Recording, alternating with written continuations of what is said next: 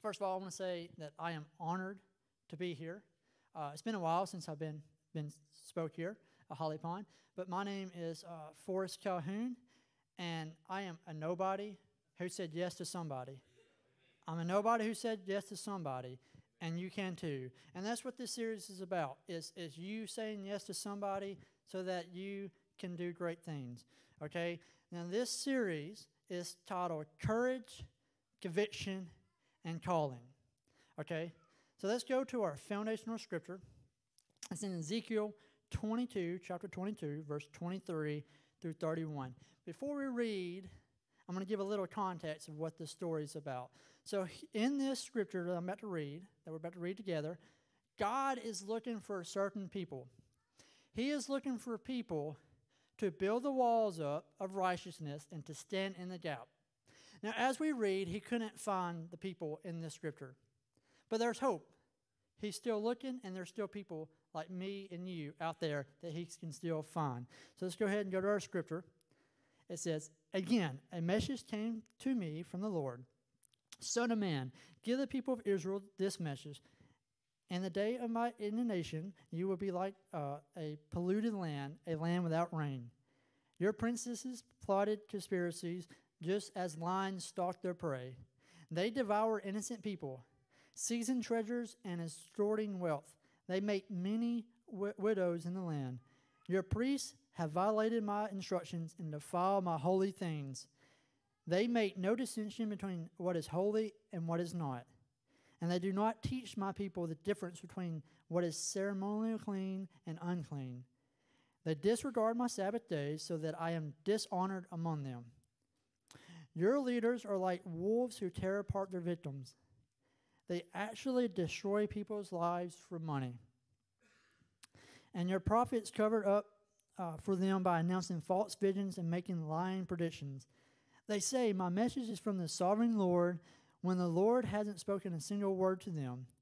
Even common people oppress the poor, rob the needy, and deprive foreigners of justice."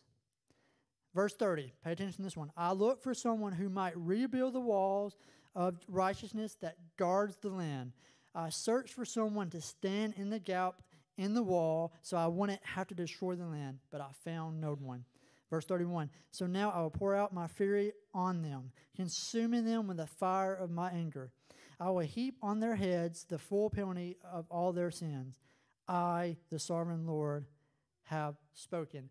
I don't know about you, but when I read that, and Pastor Keith hit on this last week too, is that when you read that, you can see a little bit today's world in that, right? The governments, and not just our government, other governments too, the higher powers, right? They do things for money, not for our good, right? We see these things in our world. So we can't depend on higher powers such as the government or anything like that to stand in the gap and build the walls.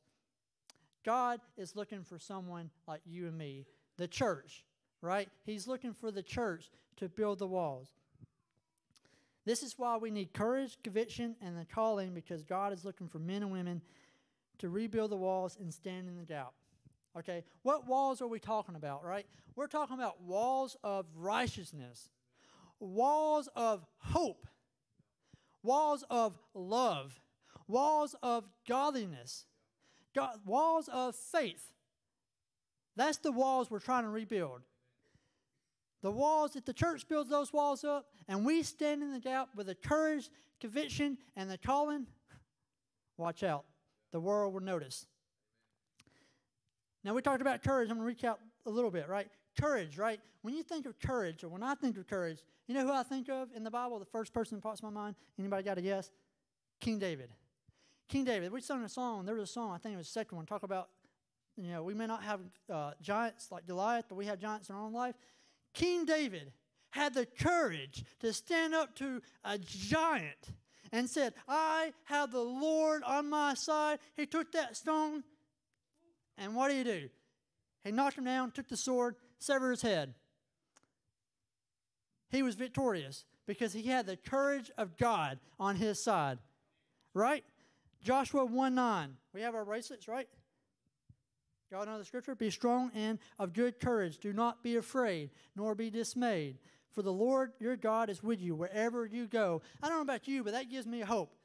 Wherever I go, right, the Lord is with me. Wherever I go, the Lord is with me. Now, we talked about last week conviction, right?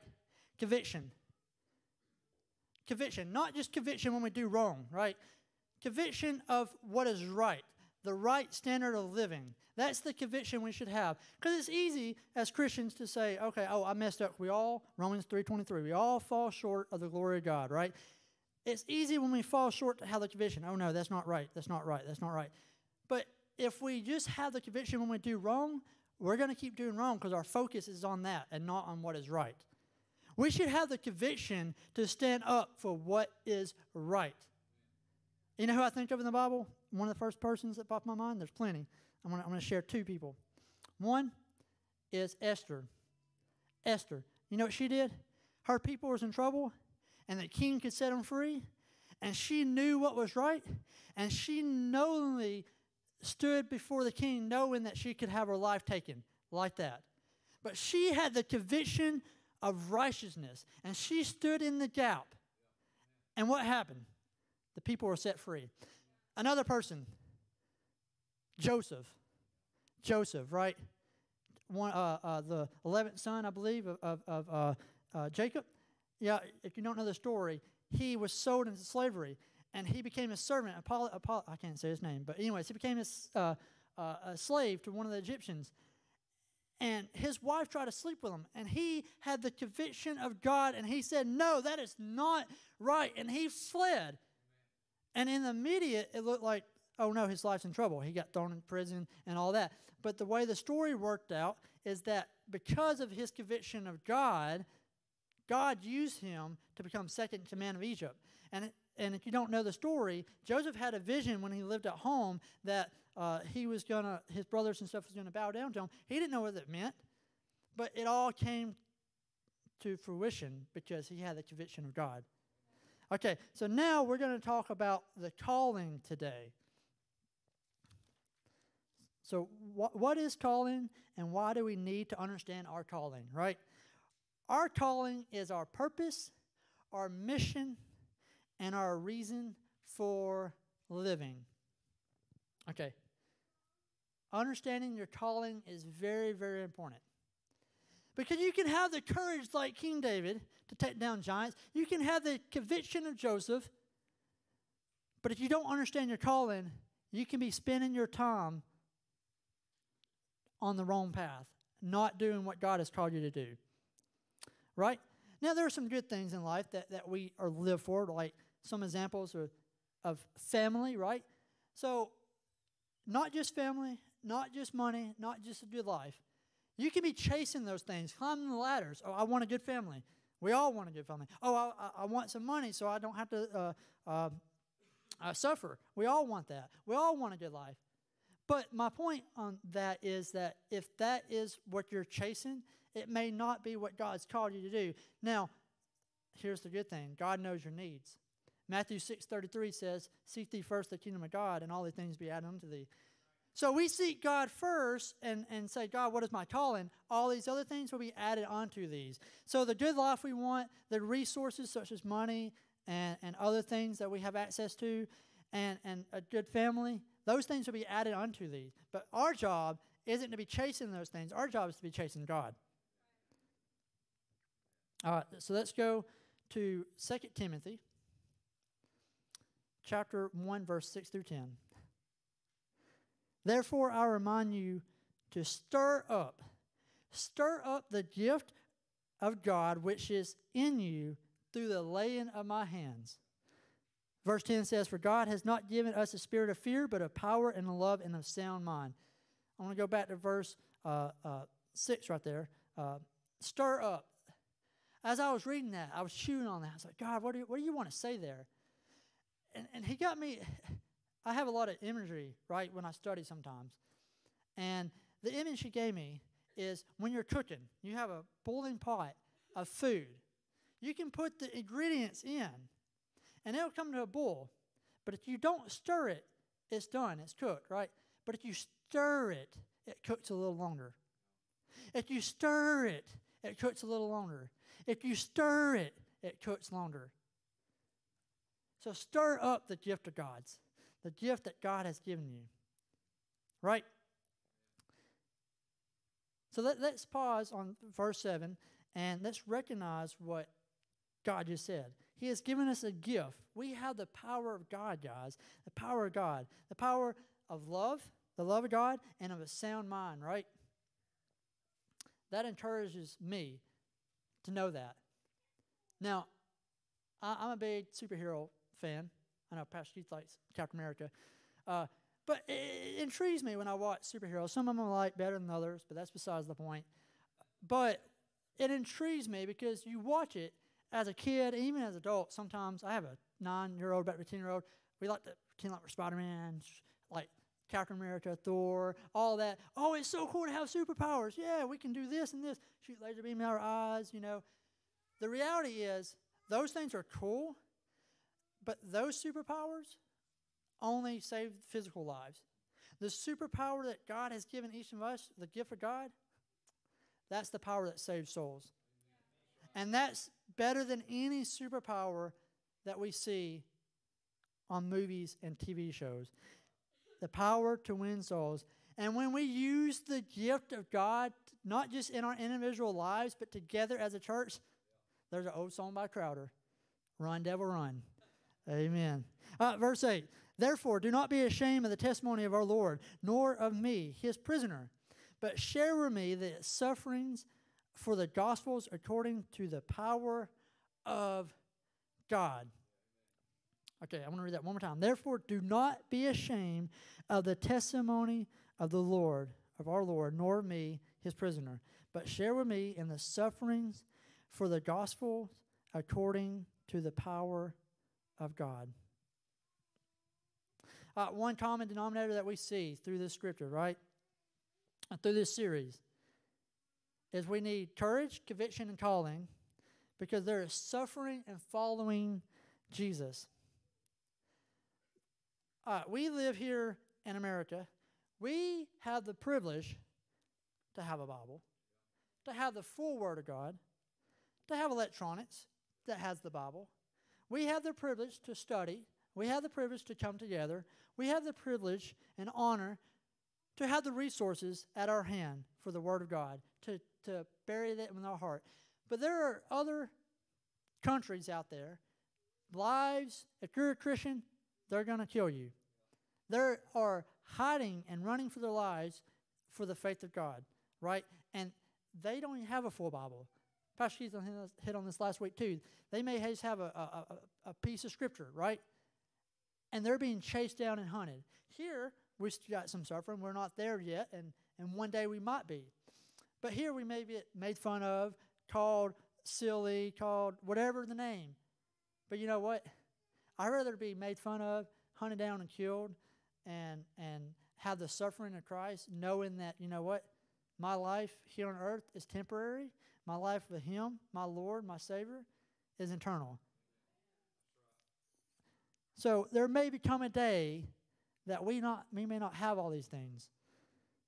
So don't be afraid. Have courage, right? That's why we need the courage. That's why we need the conviction. That's why we need to understand our calling. Verse 9, who has saved us and called us with a holy calling, not according to our works, but according to His purpose and grace, which is given to us in Christ Jesus before time began. Verse 10, but has now been revealed by the appearing of our Savior Jesus Christ, who has abolished death and brought life and immortality and light through the gospel. Jesus' death brings forth life. We are called to bring forth life, right? The walls of righteousness. That's what our job is. The next point says, we have all been saved and called with a holy calling. A holy calling is a calling that sets us apart for God. Not from God, but for God. The universal calling for all believers is to first follow Jesus and then to represent Jesus in our world. The calling of Christianity starts from follow me immediately into represent me. Now, an example God gave me is I'm a big sports guy, mainly football. So I want to use football as an example. There is on a team, and there's different levels. So there's pros or college. But on pros, there's 53 men on one team, okay? College, there could be 50, there could be 100, there could be as many. High school, the same, depending on where you're at. And on that team, there are only 11 people at a time that can start. Only 11 people that can start, okay? Here's what I want to paint. The 53 people show up. They practice. They do the drills. They tackle. They catch. They run. They sweat, right? They grind together. They're a team. All 53 people show up. Now, I'm going to call that the fundamentals of Christianity. Okay? Read your word. Pray. Worship. Fundamentals. But here's the thing. When you look at a team, a sports team, whether it's basketball or whatever, you don't hear about the 53 men. You hear about the starters, the 11 men on offense, the 11 men on defense, the 11 men on special teams, the 5 men on basketball. That's who you're interested in. You know why? Because those starters represent the team. They represent the team. Okay? Now, in sports, the 11 or whatever, they all represent. But in Christianity, we all are on the starting lineup. We all represent the team, okay? But here's the thing. Some of us represent the team well. Those are the people who go beyond, above and beyond of the fundamentals. In sports, that's the starters. In Christianity, the ones that go above and beyond and have the courage, have the conviction, and know their calling, and are walking in their calling, they represent well. Okay? Now, the other ones are represent not so well. But there's hope. There is hope. And that is that you can have a personal relationship with Jesus, and you can seek his face, and you can get in his presence, and you say, God, I may be weak, I may be afraid, but God, you give me courage. God, I may not know what is right, but show me what is right so I can have the conviction of to do what is right. God, I may not know my calling, but God, you know what? I'm going to seek you, and I'm going to know my calling, and I'm going to start walking. Then you step in from follow me to representing me well. Matthew, let's go to the next scripture. Matthew chapter 4. Verse 19. Then he said to them, follow me, and I will make you fishers of men. Then Jesus said to his disciples, if anyone desires to come after me, let him deny himself and take up his cross and follow me. Let's go to John chapter 10. My sheep hear my voice, and I know them, and they follow me. I'm going to pause there. In this 21 days of prayer and fasting, I've been doing a devotional about fasting. And God reminded me of one of the devotionals. I don't remember which day it was. But I'm going to read the scripture one more time, then I'm going to share the devotional. It's real short. My sheep hear my voice, and I know them, and they follow me. Okay, so the devotional was a woman, a mother, and her daughter was in a grocery store. She was shopping. Yeah, she was looking around for things. And she looked around. And she noticed, oh, no, my daughter's not here. I don't know where she's at. I don't know about you, but that's kind of crazy when you don't know where your kid's at. And so you start panicking, right? Oh, no, where are they at? And then she called out to her daughter, daughter, daughter. And then her daughter said, mother, mother. And her mother didn't do? Who said that? No, her mother heard her voice and was able to find her. And on the flip side of that, the daughter heard her mother called back and was able to go to her. sorry about that, was able to go to her and follow her. Now, the point of that is Jesus says, my sheep hear my voice. If Jesus is calling out to you, are you able to hear him? And when you call out to Jesus, Jesus is going to come find you. Okay? 2 Corinthians chapter 5, verse 17 and 20 says, therefore, if anyone is in Christ, he is a new creation. Old things have passed away. Behold, all things have become new. Now all things are of God, who has reconciled us to himself through Jesus Christ and has given us the ministry of reconciliation. That is, that God was in Christ, reconciling the world for himself, not imputing their trespasses to them, and has committed to us the word of reconciliation. Now then, we are ambassadors for Christ, as though God were pleading through us. We implore you on Christ's behalf, be reconciled to God. Church, it is our job to win souls, make disciples, destroy the works of the devil, and to reconcile souls, each of us, to God, back to the Father, right? In the Garden of Eden, they were walking with God, and then the first sin happened, and they were departed from God. Our job as a church is to reconcile to God, and that's going to take courage. That's going to take conviction. That's going to take us walking in our calling. Now let's listen to what how Paul encourages the Corinthians believers to fulfill God's calling on their lives. Okay, 1 Corinthians chapter 7, verse 20 through 24. Now let each one remain in the same calling in which he was called. Were you called while a slave?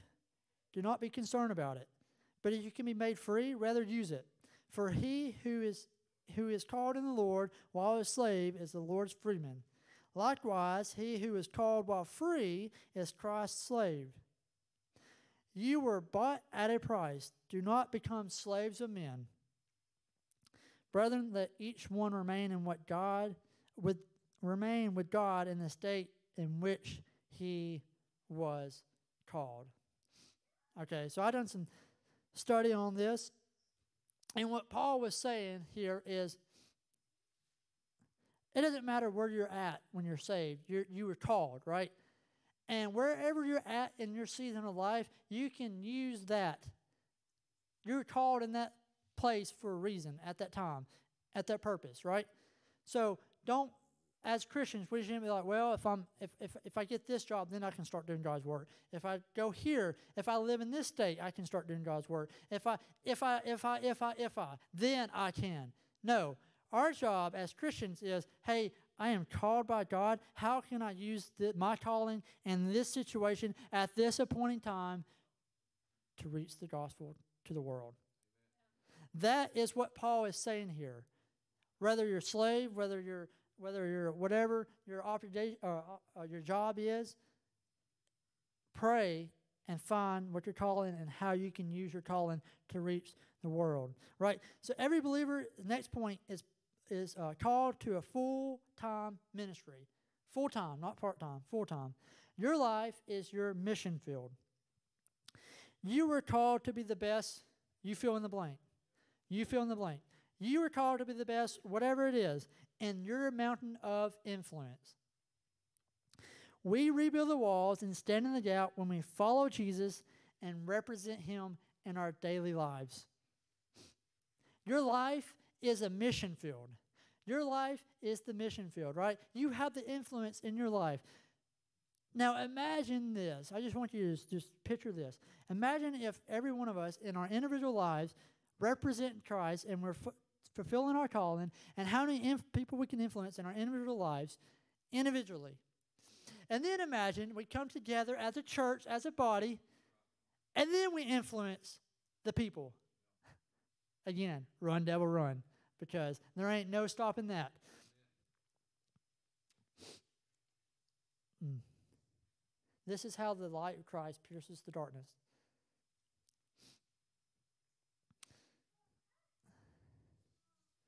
Jesus redeems our lives and gives us a holy calling, and not based upon our works, but according to his purpose, his grace, which was given to us before we were born. Now let's listen to what God has to say to Jeremiah here, okay? Jeremiah chapter 1, verse 4 through 5. The Lord God gave me this message. I knew you before I formed you in your mother's womb. Before you were born, I set you apart and appointed you as a prophet to the nations. So God is, next point, God's calling is universal and unique. You have a unique gift and grace mix that enables you to represent Jesus in a powerful way. So here in this scripture, like Jeremiah, God knew who we were before we was even born. He knitted us together. He formed us before we was even born. You are fearfully and wonderfully made. You are the only you that you can be. So be you. I'm going to say that again. You are the only you that you can be. So be you. Okay? So what we need to do as people, we have limits, right? We have weaknesses and limits. But we also have something called strengths or calling. Stop focusing on our limits and limitations because they don't limit us. If we focus on that, then we're going to be climbing the wrong ladder, right? We're going to try to, oh, I need to do this and this because I'm not good at it. But we need to start focusing on what we're good at and our calling and start walking in that. And then you don't have to worry about being limited. Because I know one thing, I serve a God who has no limits. He called me, like I said, I introduced myself as nobody. He called a nobody to be right here in Holly Pond on whatever today's date is, the 21st, right?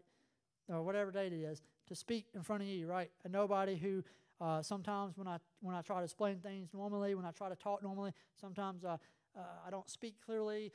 But guess what? He called me to send a message to you guys, and that's part of my calling is to speak truth, to love you guys. And I said yes, and here I am. If he can do that for me, he can do that for you, and whatever calling you have. So we excel when we operate with the boundaries and the gifts and grace God has given us. Your gifts enable you to bring the excellence of God and empowers you to thrive when others have a hard time surviving. Let's look at Ephesians chapter 4. Now these are the gifts Christ gave to the church, the apostles, the prophets, the evangelists, and the pastors, and the teachers. Their responsibility is to equip God's people to do his work and build up the church, the body of Christ. Next point. The fivefold ministry gifts are intended to build up the church and to equip believers to fulfill their calling as an ambassador for Jesus Christ. Jesus builds the church so he can advance the kingdom of God. A strong church create strong influence. If there's a church that has great influence for righteousness, because there are churches out there that has great influence, but it's not for righteousness. So I want to be clear there. A strong church that has great righteous influence, you know they're doing something right. You know the body is in their calling, right? But a weak church equals weak influence. The condition of the church determines the condition of the nation. Going back to the scripture, our foundational scripture, right? We can't depend on the government. We can't depend on authorities. We can't depend on people of power here on earth because they're human. They fall short. We, as the church, depend on a divine, holy, righteous power, and that is God Almighty, the Alpha, the Omega, the I Am, right? That's who we depend on. And when we depend on that as a body and we walk into our calling and we have that influence, that's what shapes the nation. That's what builds up the nation for righteousness. This is why Scripture says judgment must begin at the house of God. God's going to look at us, the church, right? Judgment begins with us. If we're doing our job, then we're going to start building the walls. Let's go to Matthew chapter 28.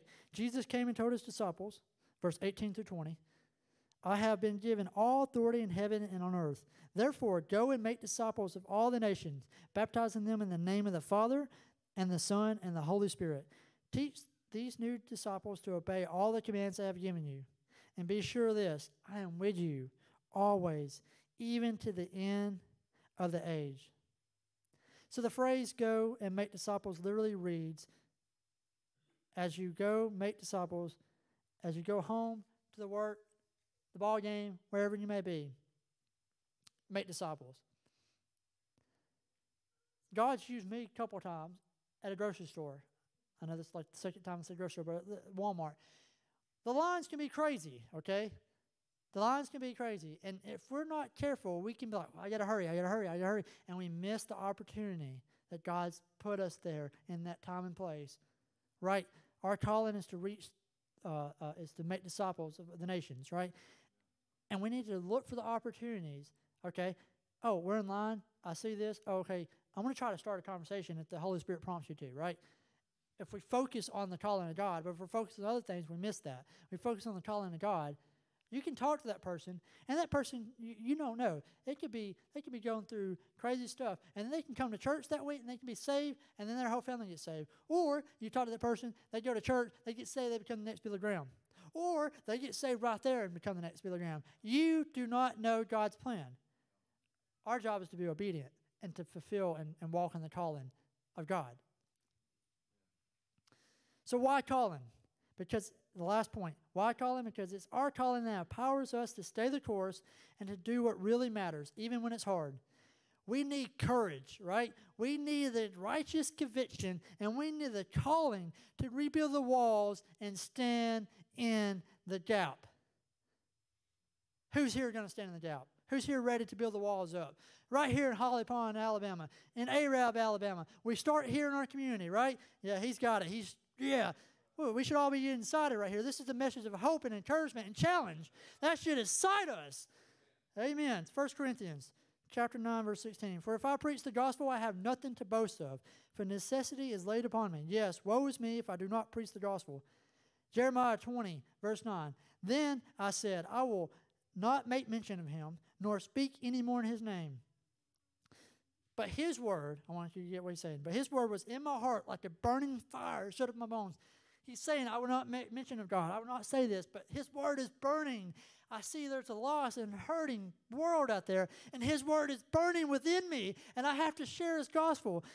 But I was weary and holding back, and I could not stop from speaking and standing up in the gap. I could not stop myself from doing that. But you know why? We are called to be the hope dealers. We are called to reach the world, right? We can't just say, oh, God's just going to do it, which he will. He uses us. God chose to use us in our individual lives and together as a body, the church. Amen.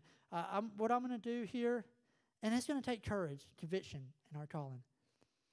We're going to enter into a time of prayer in a second. I'm going to give an opportunity tonight, or not tonight, today. So if every head bow, eyes closed.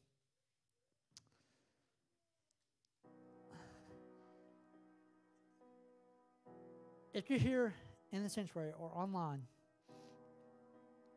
I don't want to leave a service without opportunity to first follow Jesus. That's the first step, acknowledging and following Jesus. If you're here in the sanctuary and you haven't taken that first step to accept Jesus as your Lord and Savior, I want you to, every head bowed and eyes closed, just reach your hand up and say, I choose to follow Jesus. If it's you online, just do a thumbs up. Now, repeat after me. Dear Heavenly Father, forgive me, for I am a sinner.